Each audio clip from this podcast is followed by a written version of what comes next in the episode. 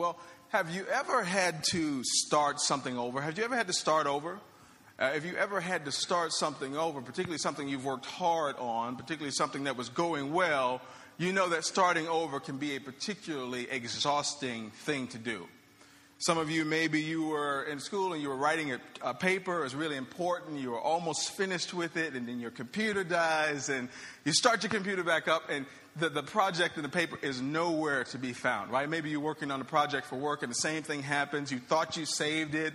Instead of hitting save, you hit delete forever, never to be found again, and you really are exhausted because you have to deal now with the prospect of starting this over. Right? You're saying, in these few hours that I have before this thing is due, I could either spend all that time looking for it and trying to recover it, or I could start this thing over.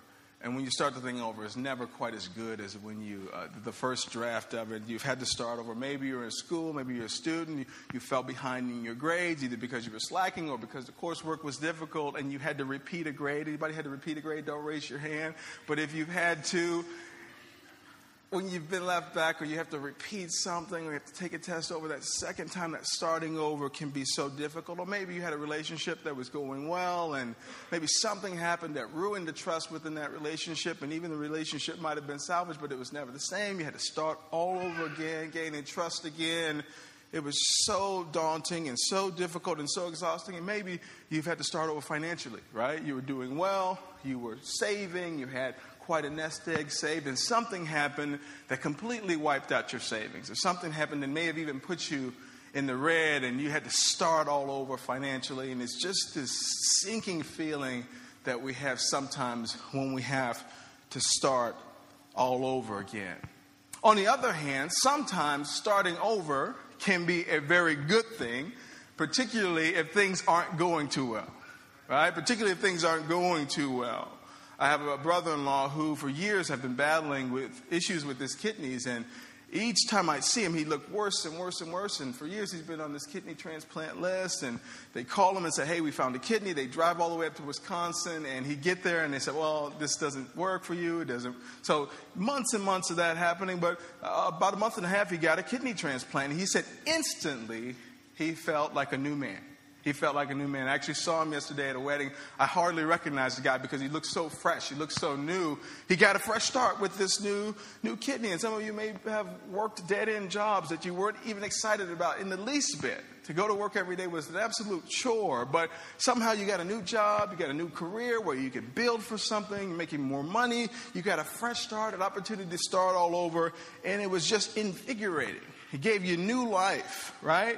Some of you are having, you know, issues with debt and finances, and something happens where you get to start over fresh, right? Build your credit back up, or debt was forgiven, and this huge weight was just lifted off of your shoulders because things weren't going well, but you had an opportunity to start over. Sometimes a new start is a very good thing. In fact, it can be a great thing, and I think that that's especially true when it comes to our souls. It's especially true when it comes to the thing within us that matters most, and that's our soul, that's our heart, that's our very essence, particularly as it relates to our Creator. Sometimes a fresh start is just what we need. And the good news that I have for you on this Resurrection Sunday is that with Jesus, He offers us a fresh start. And some of you came in today desperately needing that, and some of you need that and you don't yet know you need it. But I'm glad you're here today because we're going to find out. I have the privilege this morning of concluding a series that I've been in for the last several weeks. It's a series that we've been calling The Wonderful Cross. And the series has been designed basically to get us all to focus on the most important thing uh, as it relates to our faith and, faith, and that is the cross of Jesus Christ. I've said week after week, week throughout this series, and I've even said it before, is that we can manage to keep the main thing the main thing. In other words, if we can manage to keep the most important thing at the top spot on our priority list, it fixes a lot of what's broken in life. It guarantees us success and functionality in ways that few other things do. And I've drawn our attention, at least I hope I've drawn our attention, to the centrality and the importance and the significance and the necessity of keeping the cross as the main thing as it relates to our faith. Paul says in First Corinthians chapter one, verse eighteen, the message of the cross is foolishness to those who are headed for destruction or those that don't believe, But we who are being saved know that the cross, everything that it entails, is the very power of God. There's no more, more of a powerful demonstration of God's love, His mercy, His power, His greatness, His ability, and His willingness to do whatever He wants for the benefit of humankind. There's no greater uh, uh, expression of His power than the cross of Jesus Christ. And what I've been saying over the last few weeks is that is the cross is false. If it's been embellished, if it's made up in any way, then God is a liar. And if God's a liar, then the work of the cross is false, and then we're still on the hook for all of our sins. That's terrible news, right?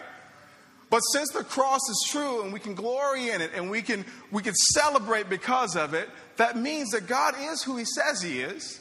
And He'll do what He says He'll do, and that we are not on the hook for our sins, and that Jesus died for our sins so that we can have freedom, so that we can have new life. And not only was he did He die, but Jesus rose again, friends. Jesus is risen. Now, I don't know what you came here to do today. You got to look a little sleepy this morning. Hopefully, we can wake you up a little bit. Maybe do some jumping jacks to get the blood flowing a little bit. But this is Resurrection Sunday, and Jesus is risen. And man, that changes everything. It changes everything. At least it should. The burning question that we should be asking this morning, and every morning for that matter, is what's the significance of the resurrection? In other words, what's different? What's new? What does it mean? What's different now that we know that Jesus didn't stay dead? What's different?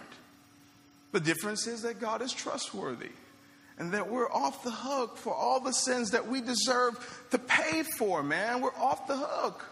Now, that doesn't mean we don't have any personal responsibility to continue to lean into faith and to continue to do what God asks us to do, but it means that we get a fresh start. It means that we can start all over again with a clean slate, and that Jesus loves us so much, man, that He wants to give us an opportunity to begin again. I've called this message this morning, Jesus offers a fresh start.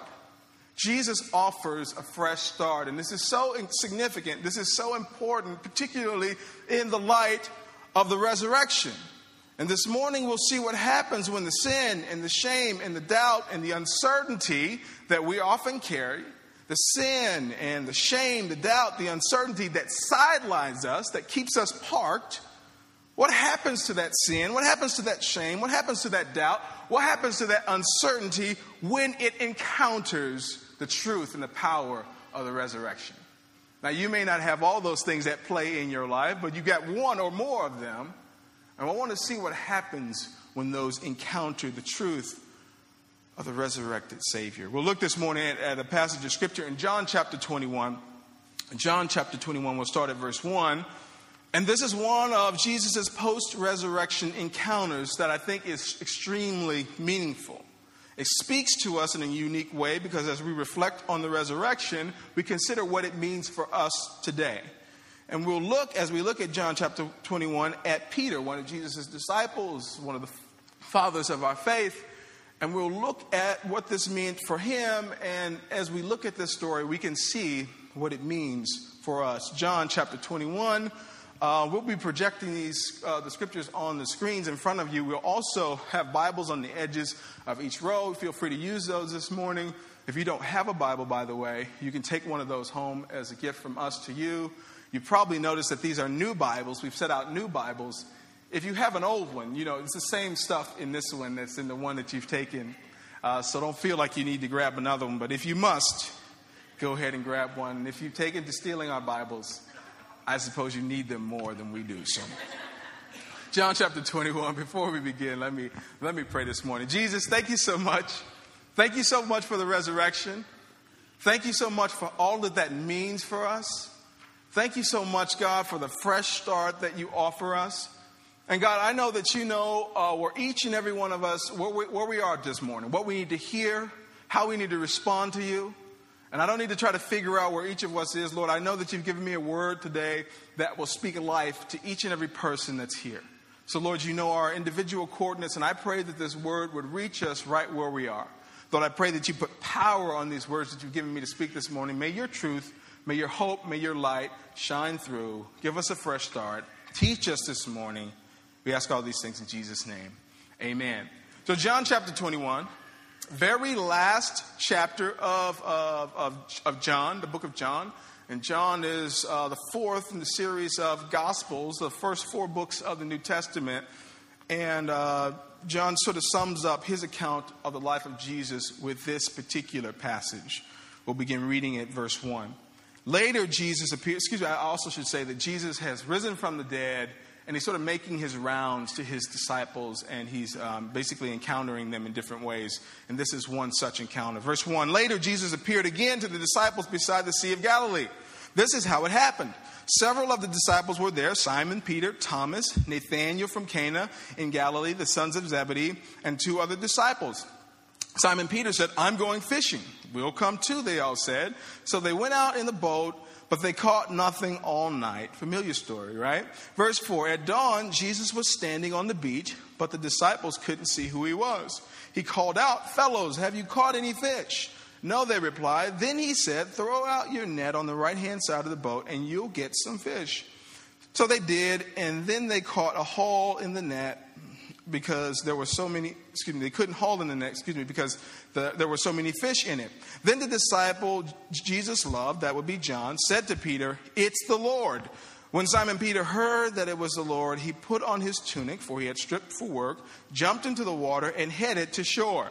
The others stayed with the boat and pulled the load, loaded net to the shore, for they were only about one hundred yards from shore. When they when they got there, they found breakfast waiting for them, fish cooking over a charcoal fire and some bread. Bring some of the fish you've just caught, Jesus said. So Simon Peter went aboard and dragged the net to the shore. There were one hundred fifty-three large fish, and yet the net had not torn. Verse twelve, now come and have some breakfast, Jesus said. None of his disciples dared to ask him, who are you? They knew it was the Lord. Then Jesus served them the bread and the fish. This was the third time Jesus had appeared to his disciples since he had been raised from the dead. Verse fifteen, after breakfast, Jesus asked Simon Peter, Simon, son of John, do you love me more than these? Yes, Lord, Peter replied, you know I love you. Then feed my lambs, Jesus told him. Jesus repeated the question, Simon, son of John, do you love me? Yes, Lord, Peter said, you know I love you. Then take care of my sheep, Jesus said. A third time he asked him, Simon, son of John, do you love me? Peter was hurt that Jesus asked the question a third time. He said, Lord, you know everything. You know that I love you. Jesus said, then feed my sheep. I tell you the truth, when you were young and you were able to do as you like, you, decided, you dressed yourself and went wherever you wanted to go. But when you are old, you will stretch out your hands and, other, and others will dress you and take you where you don't want to go. Verse nineteen, Jesus said this to let him know by what kind of death he would glorify God. Then Jesus told him, follow me. Peter turned around and saw behind them the disciple that Jesus loved, that's John, the one who had leaned over to Jesus during supper and asked, Lord, who will betray you? Peter asked Jesus, what about him, Lord? Jesus replied, if I want him to remain alive until I return, what is that to you? As for you, follow me. Right? Lengthy passage here, but a real good passage here. Fantastic passage, I think, in light of the resurrection as we've gathered here to celebrate it today. We see Jesus interacting with his guys on the shore side. And I love this story a whole lot. I love it for a lot of reasons. One, I love it as a preacher because there's about four or five sermons in here, right? But I love it for a number of reasons. And I, I, I love it for one of the reasons is it's the last thing we read before we enter the book of Acts. It's the last sort of thing that we read before we see the early church get its start. And these guys, these disciples just could go nuts, spreading the gospel and spreading the good news, working miracles, making disciples. This is the last thing we read before we cross over into the book of Acts, the story of the early church. The other reason I really like this passage is because it involves Peter. I have a fondness for Peter. You know, I think the Apostle Paul might be my favorite apostle, my favorite sort of Bible character outside of Jesus. But I really like Peter. And I'll tell you why I like Peter. I like Peter because Peter has some issues. Peter was used mightily by the Lord, but the brother has some issues. Peter is terribly flawed. He happens to be impulsive. He's quick-tempered. He's prone to have a failure of nerve on occasion. And the scriptures don't quite edit out, you know, they don't they don't edit Peter to be this great guy. They show and reveal his flaws. And I don't know about you, but a, but, but a flawed person like myself, I, I take great hope in the fact that Jesus can use a broken person, that Jesus can use somebody who has issues, that Jesus can use somebody who is fearful at times and quick-tempered at times and gets a little mouthy sometimes. And he can use people who sometimes loses their courage and loses their nerve and runs away. You'll recall that Peter's done a lot of things, unflattering things that are mentioned in the scriptures, but perhaps the most significant one, and the one that perhaps looms the closest to him in this particular moment, is the fact that Jesus, uh, sorry, Peter had denied Jesus three times. This, this particular scripture makes reference to the, the guy sitting at the Last Supper with Jesus just before he's arrested and persecuted. And Jesus begins to tell them that somebody at the table is going to betray him.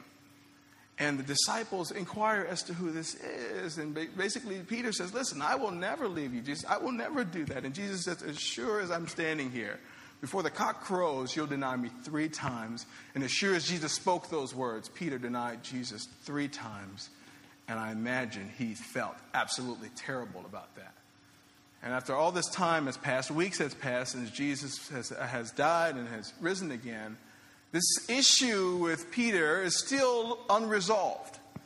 He hasn't dealt with this issue, hasn't made this right.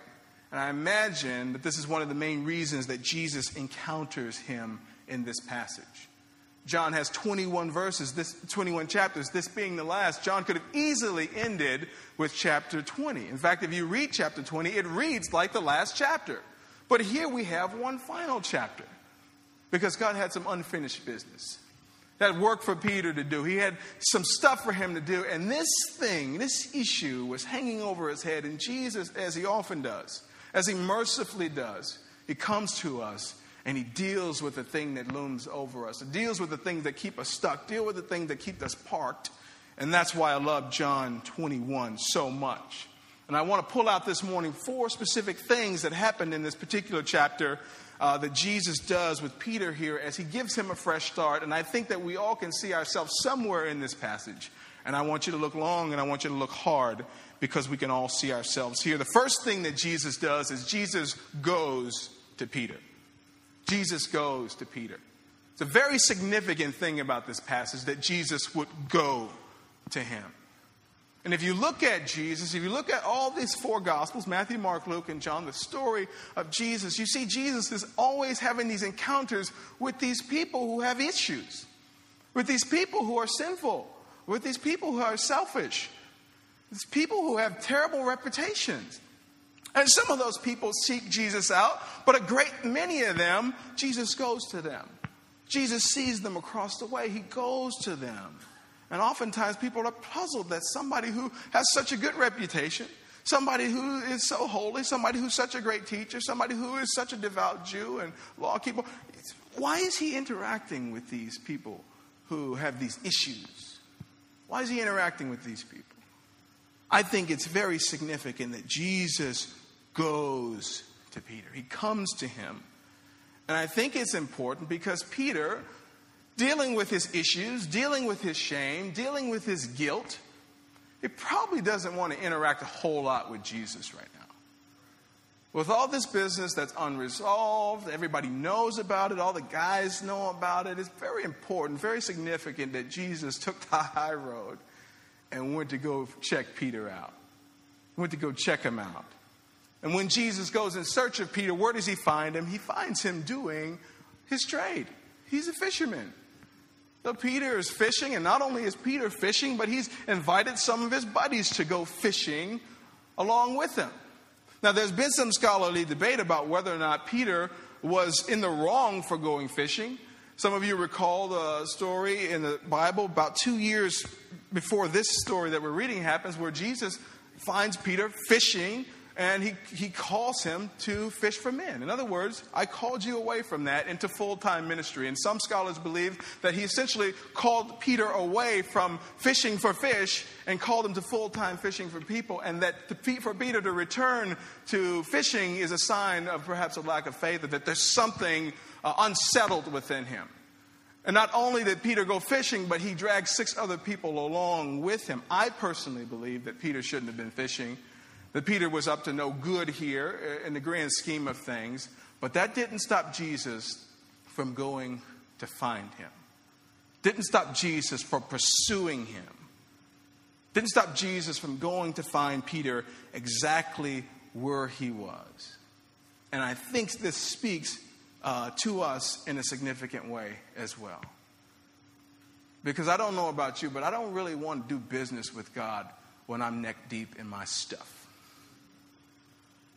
When I've got these open accounts, when I've got this thing that I'm holding on to, when I'm in my sin, when I'm in my rebellion, when I'm running away, when I'm feeling ashamed, I don't really, I don't really get a whole lot of joy in, in praying and, and worshiping during those times. I'm not real eager to seek the Lord's face. And some of you would agree that it's just real hard to come and worship and interact and to come to this place of worship when, well, you got some stuff going on. Particular stuff that you're not ready to quite deal with yet. And some of you feel like, man, does, do these people know what I'm dealing with? Do they know what I was doing just last night? You're not eager to interact with Jesus when you got some stuff going on.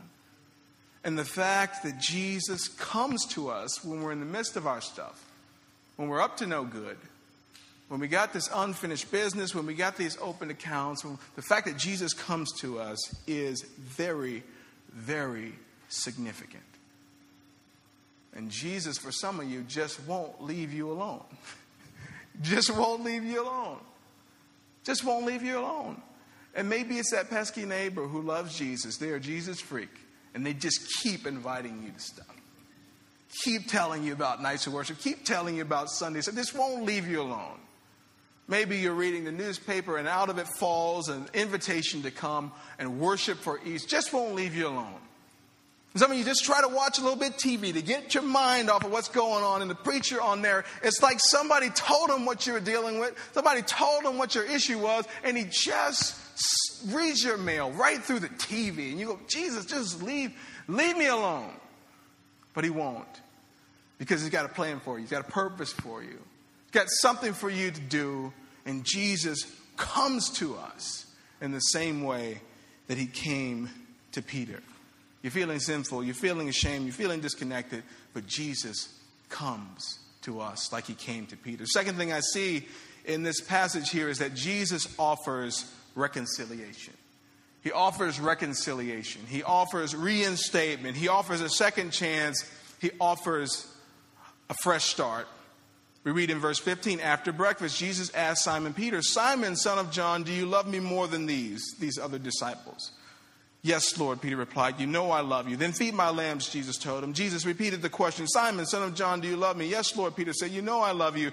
Then take care of my sheep. Jesus said, verse seventeen, the third time he asked him, Simon, son of John, do you love me? Peter was hurt that Jesus asked the question the third time. He said, Lord, you know everything. You know that I love you. Jesus said, then feed my sheep. What a bizarre exchange. And we just sort of look at this without considering any history, without considering any context. What a bizarre exchange. What if I came up to you and asked you the same question back to back to back three times? You might be polite, but in your mind you might think, there's something not quite right with this guy. This guy's the leader of the outfit. He asked me the same question three times. There's something strange here. But when you zoom out and you, de- you, you, you consider what Peter might be dealing with as he interacts with Jesus, you think about the elephant that's in the room, and it's most certainly Peter's three denials that Jesus predicted. Three times when Jesus was in need, when, when Jesus would perhaps would have liked somebody to stand up and be counted with him during his most trying and difficult hours. As death was just around the corner for him, Peter denied him. Peter denied him. And he did so three times on three separate occasions. And what the Lord Jesus Christ is doing as he encounters Peter here, he's dealing with the main issue. He's dealing with the thing that's likely to keep Peter sidelined. Dealing with the thing that might loom over him and perhaps prevent him from running fully into what God has called him to do. And who God has called him to be, Jesus is offering him this reinstatement here. He asked him three times, do you love me? And each time those words loved are used. The first two loves, if you look at the original language, those two words mean the same thing. The first use is of love. Do you love me? Do you love me unconditionally? Do you love me faithfully? And Peter says yes, but that last do you love me is translated, are you, are you even my friend? Are we even cool? Are, are we even buddies? Are we even tight? And we see at the end of this, in verse seventeen, that Peter gets a little no, annoyed, as as, as, as, as, as as many of us would. He says, listen, why you, you keep asking me the same question over and over? Not to mention, you're Jesus. You're God. You're the resurrected Christ. Listen, you know everything. Look, look deep into my heart and tell me if this is true. I'm not lying to you. I know I lied before. But this, this time, I really mean this, Lord. You know everything. You know that I love you. And I think it was especially important, especially significant, that Jesus would allow Peter to offset those three denials, because Jesus knew that that was the thing that was looming in his heart. Now, make no mistake, Jesus didn't need to hear that three times, right? He didn't need, I just need to hear you say it, Peter. You really hurt me. I just want you to say, I want to hear you speak the word, son. It's not how this went down. It's not what was going on here. Jesus knew that this is what Peter needed to get over the hump. This is what Peter needed to get on with uh, what Jesus had called him to be and what Jesus had spoken to his life. I tell you, this is the last thing that we read before we hit the book of Acts. And if you read the book of Acts, there's a lot of action in that book. These guys go crazy.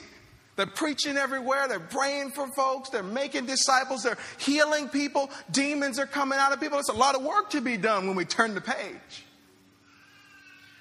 And so to stay stuck on something as silly as sin, to be sidelined by something as insignificant in God's eyes as shame, just simply wouldn't do. It simply wouldn't do. And I think this speaks to us, and I think this is significant, particularly for those of us who need a fresh start today, because there's something, there's something in the corner of your mind, and maybe it's at the central focus of your heart, that's keeping you stuck, that's keeping you from walking into what God has called you to walk into. It might be keeping you from being a good mother, might be keeping you from being a good father, might be keeping you from being a good husband.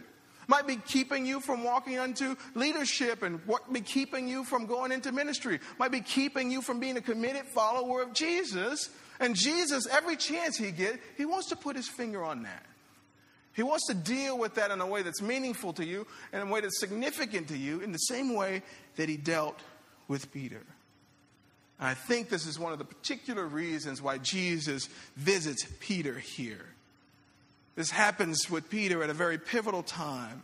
There was unfinished business, unsettled stuff. There was something between Peter and Jesus that Jesus wanted to squarely deal with.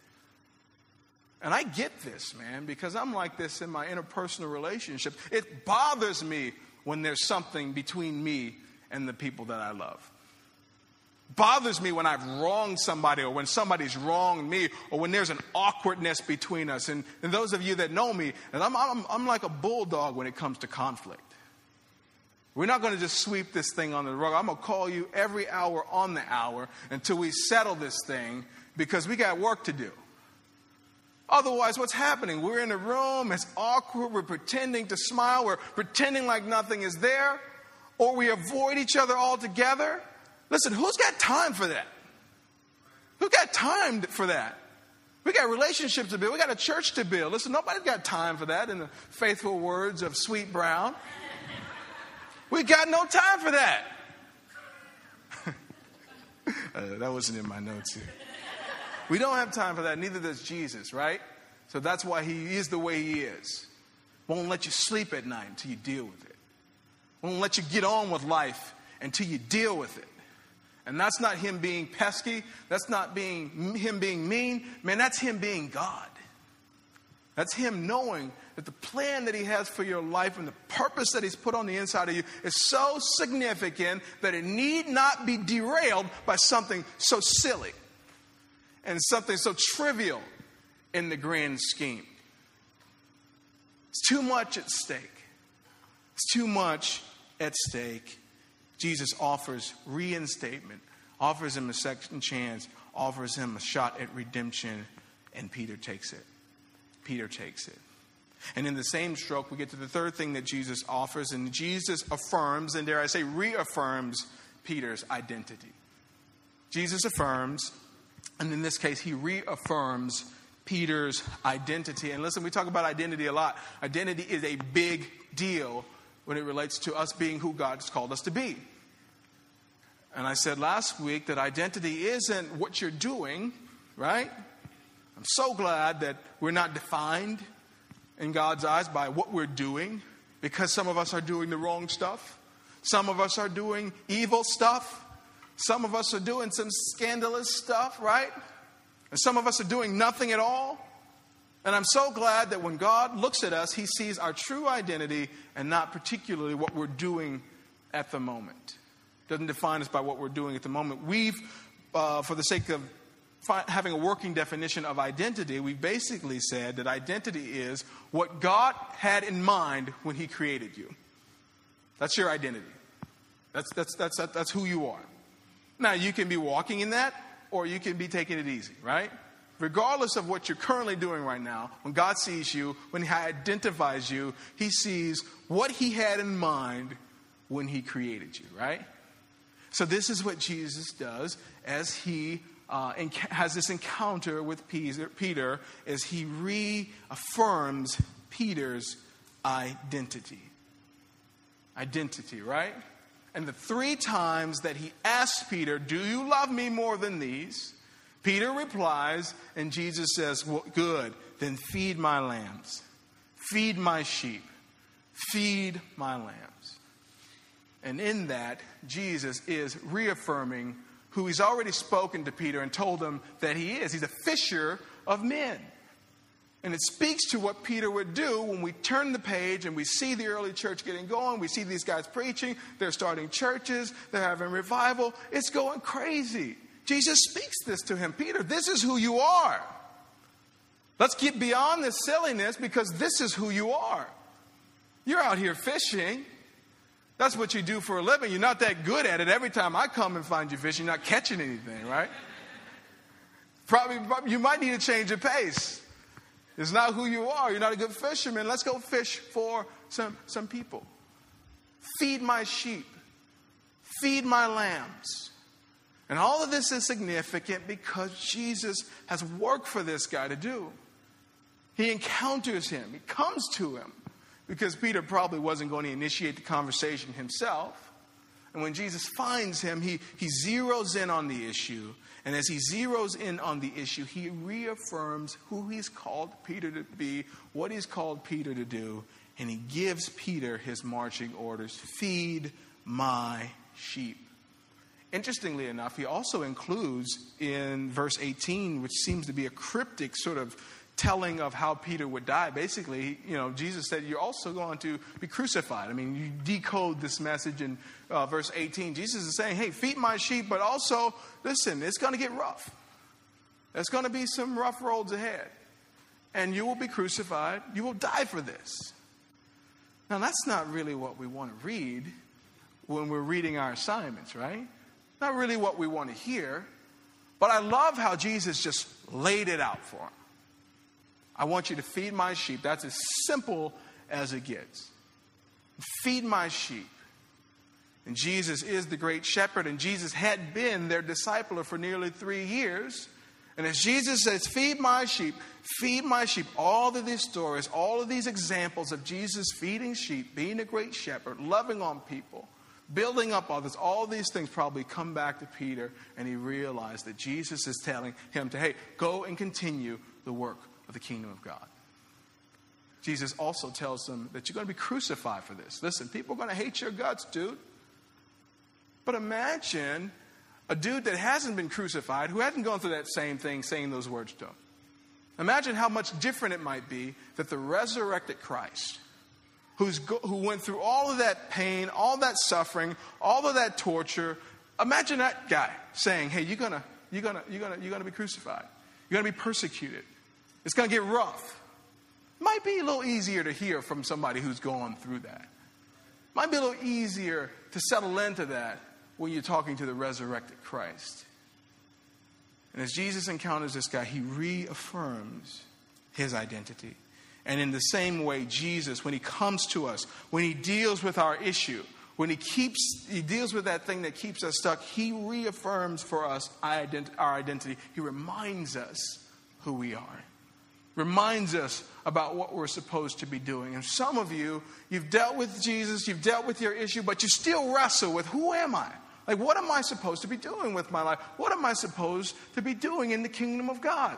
And let me tell you something. It's been my experience that the Lord isn't just sort of playing hide and seek with your purpose. He isn't trying to sort of play this game with you to keep you guessing what he wants you to do and guessing where he wants you to go. I don't think that Jesus is that type of guy. Scriptures tell us to seek him and he'll be found. Scriptures tell us that if we lack wisdom about anything at all, we only need to faithfully ask God, who will more than willing to tell us where we're supposed to go and what we're supposed to do and who we are and what we should stop doing yesterday, right? More than willing to do that. But James says, after that verse, he says, listen, but you, when you ask him, you got to believe and not doubt. In other words, you got to be serious about this. And God knows that we're, we're playing around or if we're serious. He knows if we come to him with this half-hearted, Lord, just show me your plan. Have your way, Lord. He knows the difference between that and it's heartfelt, God, show me the path I'm supposed to walk and I will walk in it. Teach me your ways, O God, and I'll walk in your truth. He knows when we're sincere about that.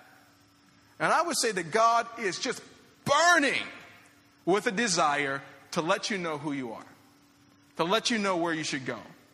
He would stop at nothing to drill through the issues to the core of your identity so that you know it and so you can get to work being and doing what he's called you to do and be. Can I just speak that to you today? For those of you wondering, seek the Lord and he'll be found. Ask him what you're supposed to do. Ask him what, who you're supposed to be. And he'll reveal it to you. Jesus reaffirmed Peter's identity. And he'll do the same to us if we humbly and faithfully ask. The fourth thing I see in this passage, you almost miss it if you blink. But the last thing that I see here is that Jesus warns Peter against comparison. He warns Peter against comparison, falling into comparison trap. And I think this is absolutely significant here. Jesus tells Peter what he's supposed to do. Jesus deals with this issue. He's come to him. And in verse twenty, Peter turns around and saw behind him the disciple Jesus loved. That is the disciple John, the one who had leaned over to Jesus during the supper and asked, who will betray you? Peter asked Jesus, what about him, Lord? Jesus replied, if I want him to remain alive until I return, what is that to you? As for you, follow me. There are very few things that will sideline you like comparing yourself to others. And I think we got to get this through our skull. And you've heard me talk about this before. It's one of the main reasons I love this passage. And I love how this ends, man. Because, get this, Peter's talking to the resurrected Christ. This is the third encounter that these guys have had with him. And, and Jesus has just completely blown his sin completely out of the water, wiped his slate clean, given him his purpose and his marching orders for life. You think Peter would just be like, okay, Lord, what's next? Let's just tear this thing up. Where do you want me to go preach? Who do you want me to go lay hands on? Like, where are the people you want me to go preach to? Just tell me, right? Unfortunately, we see that in this moment, Peter is concerned about what's happening to the next guy. What's, what, what's going to happen to John? I mean, you told me I'm going to be crucified, but this guy that you really love, like, what's, what's his assignment? And what'd you tell him to do, right? And Jesus deals with it real quickly, almost is dismissive about it. He says, listen, if I want this guy to live until I come back again, that's no, none of your business. You follow me. And I think that speaks to us in a significant way.